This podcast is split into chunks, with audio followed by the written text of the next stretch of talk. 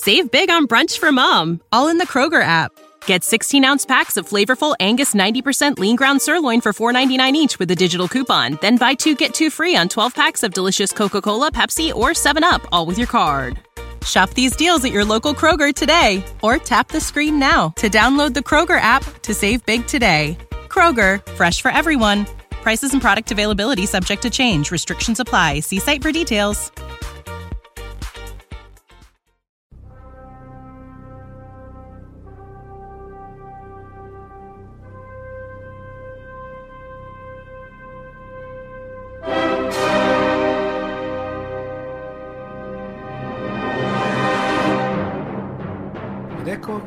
Classico appuntamento di Fantascientificast con il nostro Silent Prof. Ciao Massimo. Buonasera Omar, eccoci qua, finalmente tornati sulla breccia, abbiamo di nuovo violato la quinta, sesta, settima dimensione, nonché diversi livelli di velocità della luce e siamo pronti a ricominciare.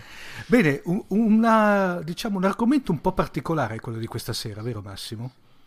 Sicuramente, come dire, inquietante. è vero. È vero. eh, perché quando si ha a che fare con personaggi quali quelli di cui parleremo stasera, effettivamente un minimo, un pizzico di brivido e se vuoi anche un po' di confine no? con un altro Sì. genere che spesso viene accoppiato alla fantascienza, che è l'horror, eh, in ogni caso ci sta. Perché parliamo di vampiri. Esatto. Non si preoccupino i nostri ascoltatori, non parliamo di vampiri. I vampiri sono stati negli ultimi anni, come dire, hanno avuto un enorme successo commerciale a partire da quella saga di cui non ricordo il nome, non voglio ricordarlo. eh, che- eh, ma tu lo ricordi, ma insomma, mi Ma- sfugge. no, ma non- non Eh, voglio no, nominarla. ma non li nominiamo nemmeno, Eh, ma no. noi non parliamo di quelli, ma parliamo appunto piuttosto di come questi personaggi in qualche maniera sovrannaturali, quindi vampiri, lupi mannari eh, e varie, siano comunque a tutto titolo presenti nella fantascienza di tutti i tempi, anche con degli sviluppi di tutti i tempi. Io devo dire che quando mm, ci siamo ritrovati a parlarne, no? Mm. ho cominciato a guardarmi intorno e a vedere un pochino di rintracciare le varie bibliografie, i vari spunti, ho avuto anche una grande sorpresa eh, su due versanti. Versante numero uno, molti scrittori famosissimi di fantascienza hanno scritto eh, sulla tematica e mh, la tematica stessa è stata sviluppata in varie dimensioni. Una eh, essenzialmente più tradizionale, no? legata al concetto proprio di vampiro come essere che si nutre eh, del sangue, e l'altra invece mh, eh, il sangue in fondo è comunque la fonte della vita, no? quindi alla fine è una sorta di energia che, in- che scorre nelle nostre vene e quindi la tematica che ne viene naturale è l'idea che l'energia vitale eh, eh, possa essere in qualche modo comunque risucchiata, possa essere sottratta in maniera eh, contro la volontà del singolo soggetto, addirittura qualche volta con la volontà del, del singolo soggetto, quindi dando luogo a questo concetto un po' più esteso di vampiro.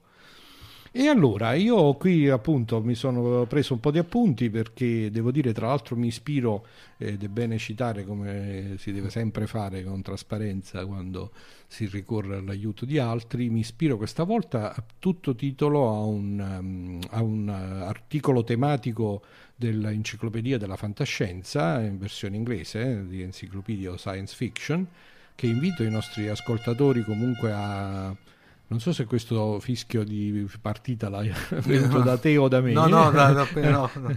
È- è da qualche vampiro magari. Ecco, da qualche vampiro che ci sta succhiando l'energia della trasmissione.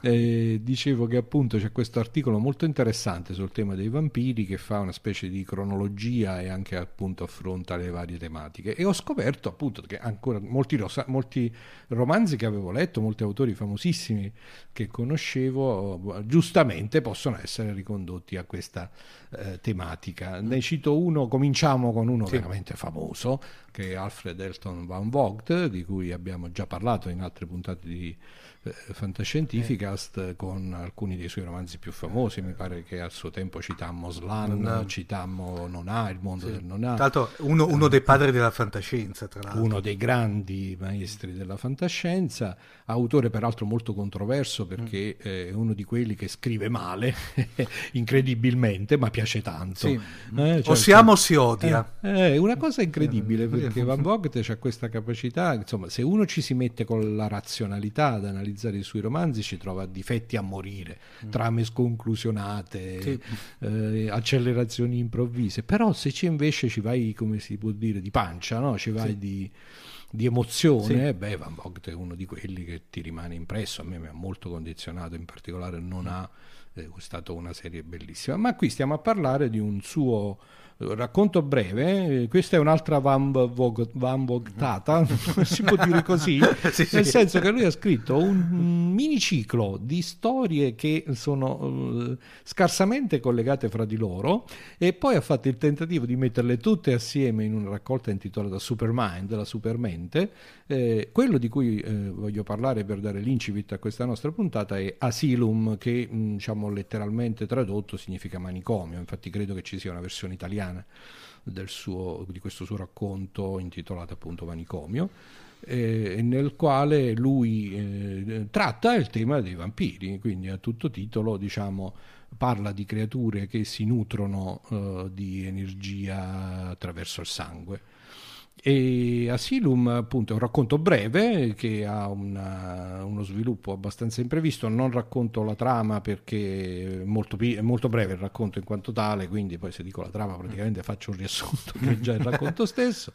Eh, e invito invece i nostri ascoltatori a reperire questo piccolo classico, magari appunto anche nella raccolta Supermind dove lui poi tenta in qualche maniera di mettere assieme tutti i vari pezzi. Per cui, eh, perdonami, anche qua è un, un, un, effetto un po' di crociera nell'infinito, che erano una serie di mini racconti che dopo lui li ha uniti assieme. Sì, sì, sì, beh, beh, ma... questo era abbastanza tipico mm. di Van Vogt, no? solo che lì il tema era un po' più eh, facile da ricostruire perché Crociera dell'infinito ruota intorno all'astronave, sì. no? che fondamentalmente, quindi ci sono dei protagonisti che sono sempre gli stessi e di conseguenza in qualche maniera, anche se fanno cose completamente diverse, poi alla fine riesce a rimettere assieme le fila. Invece in questo Supermind mh, mm, il tema è un po' più difficile perché i vampiri di, anche di Asylum in sostanza sono anche delle intelligenze, delle super intelligenze extraterrestri e, e, di conseguenza poi il suo tentativo di fare una specie di racconto canovaccio in cui diversi punti di vista in cui eh, mette assieme queste super intelligenze e ritrovino un filo comune, ma non è che gli riesce granché. Però Asylum invece è molto molto interessante anche perché c'è una tematica eh, diciamo che è abbastanza tipica poi quando si ha a che fare con i vampiri e cioè del fatto che, che ti attirano in una sorta di trappola no? nella quale poi provano ad ammaliarti non dico di più come ho detto per non svelare, per non svelare la, mm, la, la, trama vera e propria.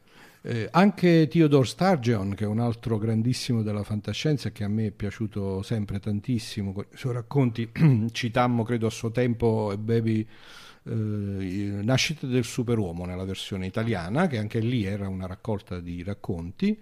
E in questo caso lui fa una cosa che è stata fatta eh, abbastanza spesso eh, dagli scrittori di fantascienza, e cioè quella di cercare di spiegare il vampirismo eh, su una base razionale. Sì. Eh, in particolare in questo caso una base psicologica, quindi il vampiro che viene introdotto nel racconto in effetti è un, uh, diciamo, è un essere sovrannaturale che ha delle caratteristiche eh, sicuramente appunto da superuomo, il, i vampiri vengono sempre presentati eh, non solo con il fatto che si nutrono di sangue, si nutrono di energia, ma che grazie a questo fatto comunque godono di caratteristiche speciali, tipo l'immortalità, tipo l'invulnerabilità e cose del genere. No? E il vampiro di Sturgeon in Some of Your Blood, il titolo del suo racconto, qualcuno del tuo stesso sangue, eh, è persona, un personaggio straordinario che però poi alla fine si scopre che mm, diciamo, l'aspetto del vampirismo mm, ha una base razionale di carattere psicologico e sostanzialmente una specie di fissazione psicotica. Su questo filone, se vuoi, cioè dell'interpretazione dei vampiri su una base razionale, naturalmente c'è il famosissimo romanzo di, di Matheson, no? Io, io sono leggenda. Eh, io sono leggenda che ha avuto anche, eh, credo, più di una no? versione sì. cinematografica eh, e che si fonda sull'idea che in fondo il vampirismo sia una malattia, no? che ci sia una eh, che tutte le caratteristiche eh, derivino fondamentalmente dall'aver contratto un morbo uh-huh. e poi c'è il tentativo anche di spiegare le diverse eh, caratteristiche superuomistiche del vampiro sempre come una conseguenza di questo fatto che ci stanno questi batteri, ci stanno questi agenti di contagio che è vero che ti fanno diventare vampiro, ma è anche vero che in cambio ti danno qualche cosa. Per esempio nel racconto appunto di Matheson l'invulnerabilità deriva dal fatto che eh, in effetti questa è una caratteristica che poi ritroviamo anche in molti racconti sui mutanti, no? che c'è come questo, questa malattia ti dà in cambio eh, una sorta di super capacità di guarigione sì. che si trasforma nella invulnerabilità. E su questo tema in effetti poi ci hanno lavorato anche altri eh, magari con tentativi anche un pochettino più riusciti, per esempio Larry Niven nel suo mm. famoso ciclo Ringworld, che anche questo non sono sicurissimo che Niven l'abbiamo citato e ne abbiamo parlato nel dettaglio, ormai no, le puntate di fantascientifica ormai... sono tante, sono tante, quindi poi varrà la pena di rianalizzare cronologicamente e criticamente tutto ciò di cui abbiamo già parlato, ma insomma il ciclo del mondo dell'anello, del Ringworld, questo incredibile manufatto alieno, questo mondo artificiale di dimensioni e caratteristiche straordinarie, ospita una razza di vampiri di discendenza umana e anche lì eh, questa cosa viene presentata sostanzialmente come una forma di evoluzione addirittura, no? una specie di... Miglior... un successivo step della razza umana. Un miglioramento della razza umana che concede ancora una volta delle caratteristiche superrealistiche. La cosa interessante del racconto di Niven che lui riprende alcune altre caratteristiche dei vampiri classici che noi conosciamo che sono per esempio una certa carica erotica, una capacità di ammaliare la vittima no? e attraverso lì viene spiegato proprio come un'evoluzione del, eh, dei, dei, dei, comportamenti chimici no? degli esseri umani, i famosi ferormoni e tutto quello che ne deriva. E abbiamo già fatto, insomma, se ci pensi, un po' di nomi veramente importanti. Van Vogt, Stargeon, Madison, Niven sono tutti grandissimi, sì. grandissimi è quasi nomi. il pantheon della fantascienza. È quasi, siamo quasi mm. appunto con una specie di collezione di grandi maestri. Cambiando un pochino genere, quindi andando un po' invece nella direzione di un vampirismo un po' diverso, un vampirismo basato più sull'immateriale, diciamo, o sul, diciamo, sul fatto di succhiare energia in qualche maniera, eh, c'è il super classico in assoluto di, questa, di questo scenario che è il racconto Chambleu di Catherine eh, Moore che è una, probabilmente diciamo, una delle scrittrici di fantascienza in assoluto più famose. Eh, Chamblot è una evoluzione del tema della medusa, mm. e cioè sostanzialmente del tema di qualcuno che ti ammalia con il suo sguardo e che poi, eh, cioè effettivamente proprio la citazione del mito della Medusa nel racconto, Chamblot in realtà è un'aliena eh, che, eh, uti, che, ha delle mh, propaggini nella sua capigliatura, è un'aliena le cui sembianze somigliano molto a quelle di una donna, di una eh, di un essere umano di sesso femminile, eh, eh, condivide appunto con la medusa questa capacità di ipnotizzare, di ammaliare la propria vittima e eh, anche qui c'è un altro archetipo a seguito di questo ammaliamento la vittima è contenta di concedere la propria energia vitale alla, all'aliena stessa, alla quale in cambio gli concede l'estasi, quindi è un altro ah. mito meraviglioso, mm. diciamo un altro mito molto famoso, quindi la vittima ha piacere di eh, dare la propria vita eh, la propria, in, in, cambio di questi momenti di estasi. Perdonami Massimo, in effetti eh, il discorso, diciamo, secondo me il discorso vampiro in qualunque declinazione te lo, lo, lo esegui ha una fortissima anche componente sensuale. Assolutamente, questo fa parte proprio mm. dell'archetipo del vampiro, no? il vampiro attrae, il vampiro è, è capace di ipnotizzare e, di, e, appunto è anche sempre associata al vampiro l'idea che mentre dai la vita, mentre dai il sangue, mentre dai l'energia, in cambio ne ricevi l'estasi. Sì che quindi muori contento, ecco, sì. diciamola così, vai. Ecco.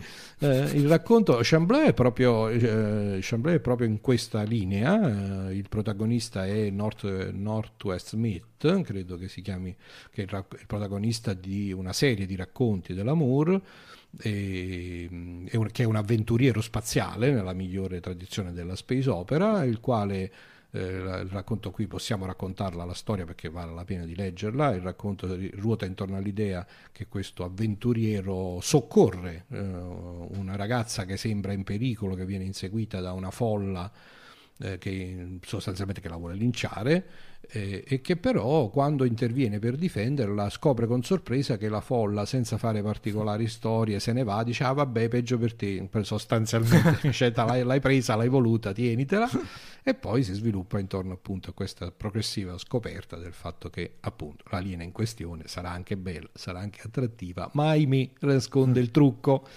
Fortunatamente, come sempre succede in queste storie della fantascienza più, se vuoi, anche più giovane, più naif degli inizi del secolo, il, finale, il, bel, il, buon finale è d'obbligo e quindi il nostro protagonista riesce a salvarsi all'ultimo istante grazie all'intervento di un amico e considera insieme a questo amico che in fondo tutto sommato non era un cattivissimo modo di morire. Eh, sulla tematica del vampirismo legato con eh, non tanto il sangue quanto piuttosto con un discorso di energia, eh, c'è un altro racconto, un romanzo che io trovo in se stesso vampirico, nel senso che è, un, è mm, una lettura estremamente bella e nello stesso tempo estremamente difficile. Sto parlando di Perdido Street Station di China mm. Melville eh, China Melville scrive in una maniera fantastica, sì. eh, eccezionale, bellissima, e il suo racconto, il suo romanzo è un romanzo anche di una certa lunghezza, eh, è uno di quelli da cui appunto in maniera vampiristica non si riesce più a staccare gli occhi, anche se la storia è davvero una storia dell'orrore in questo caso, di pura fantascienza perché basata in ogni caso racconta e, collocata in uno scenario di evoluzione futura molto, eh, molto complessa, anche di razze, di ehm, come, evoluzioni, scusatemi la ripetizione, della razza umana in direzioni sostanzialmente imprevedibili. E eh, il vampiro in questione, eh, che in, ca- in, questo caso ha le caratteristiche appunto di ipnotizzare le proprie vittime e di succhiare loro l'energia mentale, di trasformare sostanzialmente le persone che cadono vittime di questo predatore all'ultimo stadio, eh, in, diciamo, perdono completamente la ragione, vengono fatti regredire a uno stadio preinfantile e, e, come raccontavo, come dicevo, questo romanzo è allo stesso tempo estremamente affascinante ed estremamente inquietante. La lettura diventa a un certo punto quasi faticosa, tanto la, l'autore riesce a comunicare questo, questo senso di, di, ipnosi e di, come dire, di incapacità di resistere a un destino che comunque fin dall'inizio si percepisce come to- distruttivo, totalizzante, eppure tu sei costretto ad andare avanti fino all'ultima pagina. Io ricordo che per almeno un paio di giorni dopo la fine della lettura del romanzo, non dico che avevo gli incubi, non sono arrivato proprio a questo, ma insomma mi capitava spesso di tornare a pensare alla storia e di quasi rimproverare me stesso, dire ma perché non hai smesso, perché te lo sei letto fino alla fine, anche perché Melville è uno che non fa sconti e quindi il lieto fine lì non c'è, è, tra virgolette diciamo, è un lieto fine nel senso che non c'è proprio la catastrofe della distruzione della razza umana, Però... ma molti dei protagonisti, ahimè, ci lasciano le penne. Comunque vale assolutamente la pena di leggerlo. Eh, e eh, anche un altro famosissimo autore di fantascienza come Kornblut, stasera un po' di difficoltà con le, con le pronunce, eh, famoso per i suoi romanzi insieme a Frederick Paul, I mercanti dello spazio, uno tra tutti, eh, eh, ha scritto appunto sul tema degli esseri che succhiano energia con un romanzo molto interessante, molto bello che si intitola Mindworm, il verme mentale, che è, un è un altro, un'altra, un'altra angolazione su quest'idea della possibilità e capacità di risucchiare energie mentali attraverso processi simil telepatici da parte di creature che a questo punto sono dei super predatori, diciamo, in mezzo alla razza umana. Ma per cui in questo, in questo specifico caso il, non c'è un contatto fisico, era solamente a distanza? No, infatti anche nel caso precedente, anche nel caso di eh, Perdido Street Station, non c'è contatto fisico eh, lì il vampiro viene descritto come una sorta di, pers- di, di farfalla di, uh-huh. diciamo, che ha queste ali ipnotiche che, se, che, che, ti bloccano lo sguardo da quel momento in poi sei mh, preda appunto a questo essere che ti succhia l'energia mentale senza nessun contatto fisico Sempre su questa tematica, un altro romanzo interessantissimo che forse abbiamo già citato è eh, un romanzo di Eric Frank Russell che eh, si intitola in inglese mh, Sinister Barrier. Sì.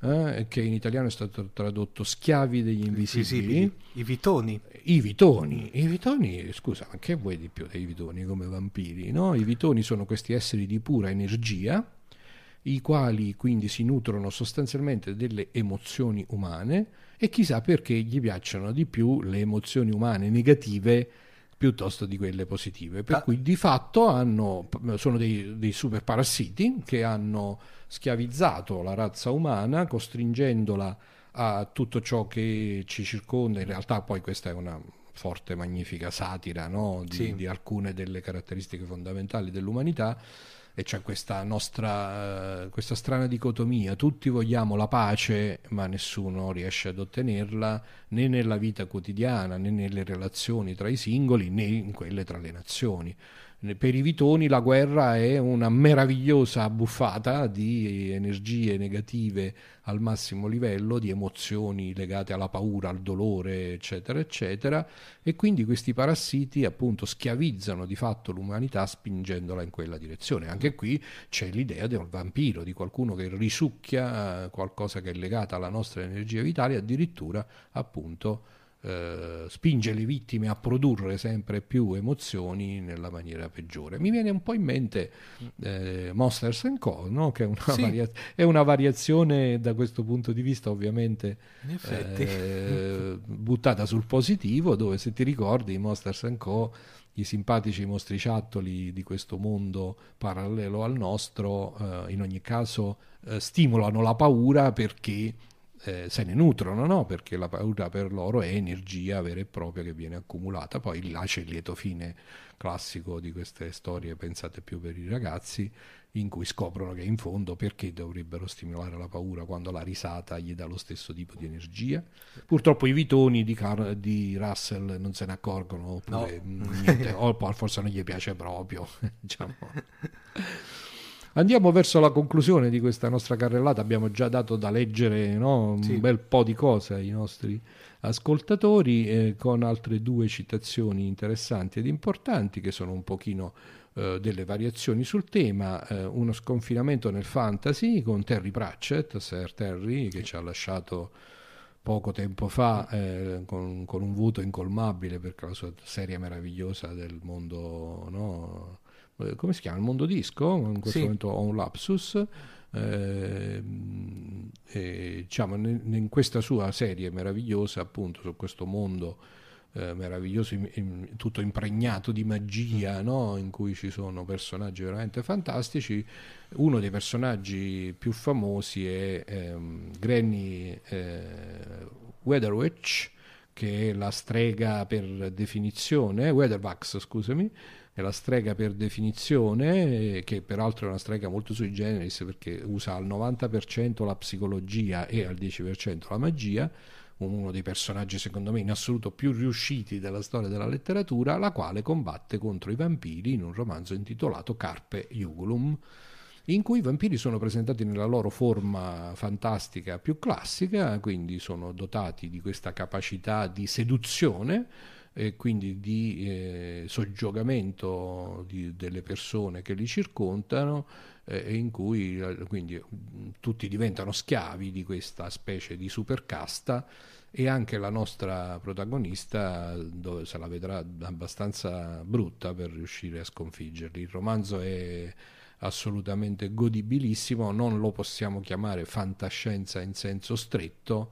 è piuttosto un fantasy, però il mondo di Terry Pratchett per me sì. appartiene a quella dimensione del fantastico ed esplora quelle caratteristiche dell'umanità che sono state il motivo fondamentale della mia passione per la fantascienza. E concluderei con lo scrittore di fantascienza che ho già confessato essere in assoluto il mio preferito, che è il grandissimo Roger Zelani. Mm eh, di cui come ricordi sto cogliendo l'occasione di questa puntata anche per rinfrescare la memoria ai nostri ascoltatori su molti romanzi già citati che vale sicuramente la pena di leggere.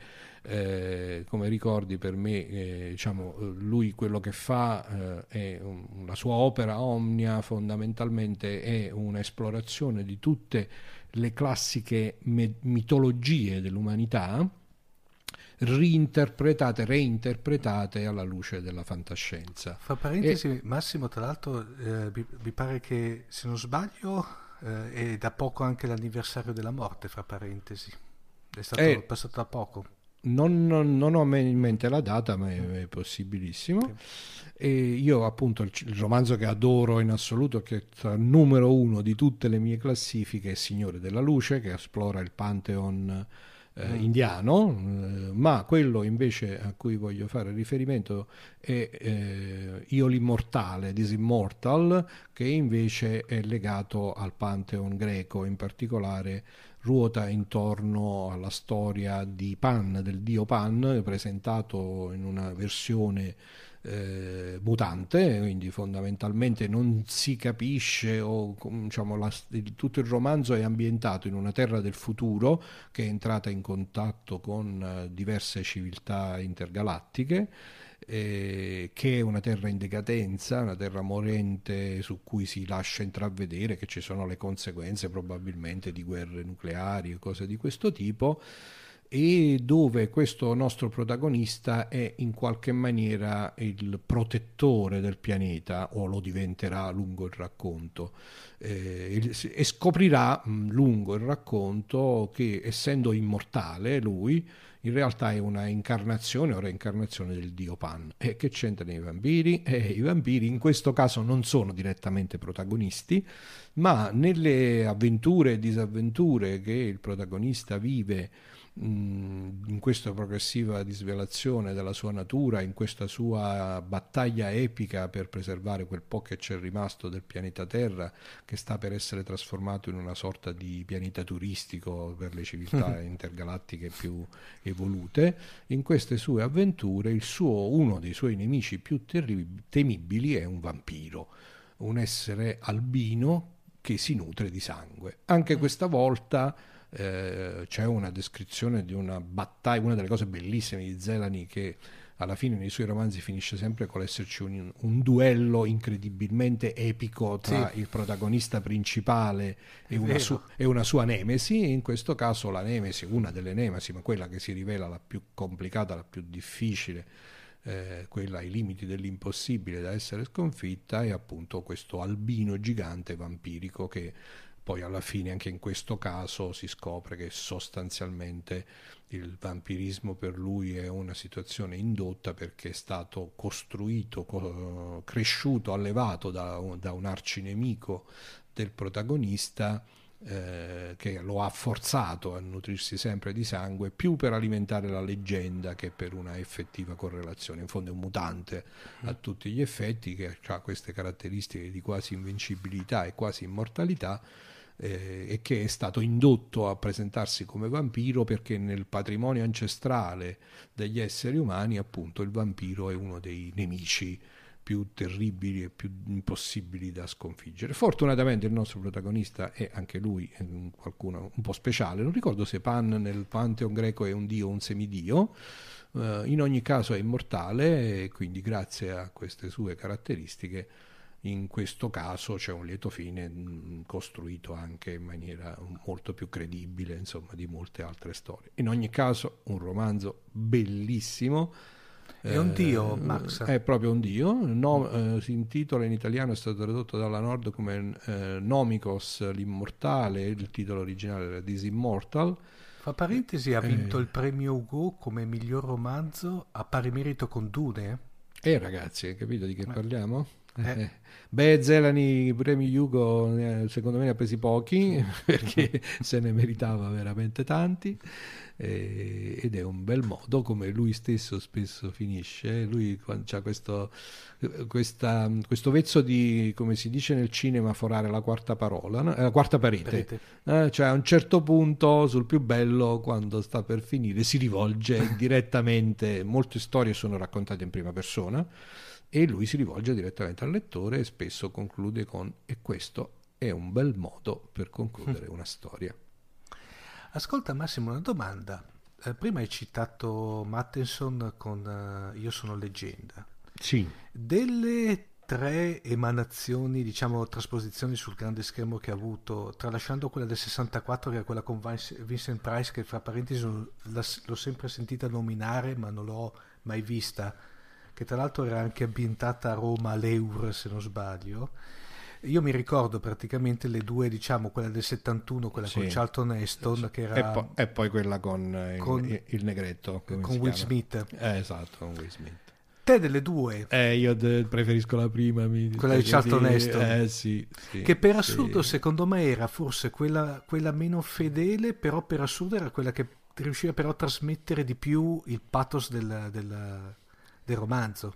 Sì, come dicevamo all'inizio, ci sono delle mh, mm, forme di racconto che anche non essendo pienamente convincenti da un punto di vista razionale, no? se provi a mettere assieme i fili della trama, eccetera, eccetera, però ti prendono. Uh-huh. E molte altre situazioni in cui magari c'è una regia più attenta, c'è una storia più coerente, che però mm, non riescono a, a, ad avvincere, non, non riescono a, a tirar fuori il lato emozionale. Ecco, devo dire, la versione con Will Smith, eh, onestamente, a me non è piaciuta proprio. Era molto patinata, ah. passami il termine. Eh sì, poi anche lui, insomma, mm. c'ha questo personaggio... Sì, molto eh. sopra le righe, eh, molto eh, sì. gigione, diciamo. Che in alcuni casi è estremamente piacevole. Io ho un bellissimo ricordo, per esempio, di un film Maccio, che è Wild... Wild, Wild, Wild West. Wild, esatto, quello, diciamocelo, insomma, che effettivamente... Però, mm. ecco, per esempio, lì a me è piaciuto assai, complessivamente l'interpretazione. Beh, ma anche se vuoi in, eh. quella, in quel film, praticamente in uh, Independence Day, dove faceva quella parte spacconissima, però bella bella anche. Sì, sì, appunto, quello. ci sono alcune cose che vanno, e in altre no, e devo dire che in questo caso eh, la versione con Charlton Heston, ehm, pur essendo un po' più frammentaria, pur essendo, come dicevi tu, meno fedele, eccetera, eccetera, è un film che si fa guardare sì. e che tutto sommato è interessante. O sono gusti personali, eh? No, no, no ma assolutamente. Ovviamente. Noi, noi diciamo eh. che, anzi, se poi vogliamo, come dire, stimolare la discussione con i nostri ascoltatori, per l'amor del cielo, cioè sono liberissimi di intervenire e di discutere con noi. Eh? Cioè... Assolutamente sì, e appunto di capire che poi queste non hanno nessuna pretesa di essere delle eh, di, cioè non c'è nessuna pretesa di dare un giudizio oggettivo quando si arriva a dire ti piace o non ti piace un film, è evidentemente un fatto di carattere personale. Eh, viceversa, già, eh, appunto, spero che nel racconto di queste diverse eh, modalità con cui è stato interpretato il concetto in generale di essere soprannaturale che si nutre dell'energia altrui, eh, la fantascienza ha dimostrato intorno a questo tema grandissima fantasia, molti autori eccellenti ci sono, vi, vi, si sono misurati e quindi anche questo è un tema eh, sì. che potrebbe dar luogo a una bella estate di letture eh, appunto tematiche senza tema di annoiarsi, eh, perché poi ognuno dei racconti e dei romanzi citati da un punto di vista lievemente differente e, consente di, di, vivere l'esperienza della saga senza tornare alla famosa saga dei vampiri che abbiamo citato senza citarla all'inizio della puntata. Adesso ci attireremo le, le ire funeste di moltissimi ascoltatori a cui piace legittimamente anche quella saga lì. Ecco infatti, che però noi non nomineremo mai. No, non la nominiamo, io non me la ricordo e non faccio nessuno sforzo per Io ricordare. mi sembra che ha un voto di eh. memoria istantaneo. Sì, è capitato, è capitato, sì, purtroppo capita. Va bene, per, per, questa puntata è tutto, direi ti ringraziamo come al solito Max e ci risentiamo quanto prima. Grazie, alla prossima, siamo qui a velocità ultraluce, quindi dovrete solo inseguirmi un po', ma io ci sono. Eh? Ciao Massimo. Ciao.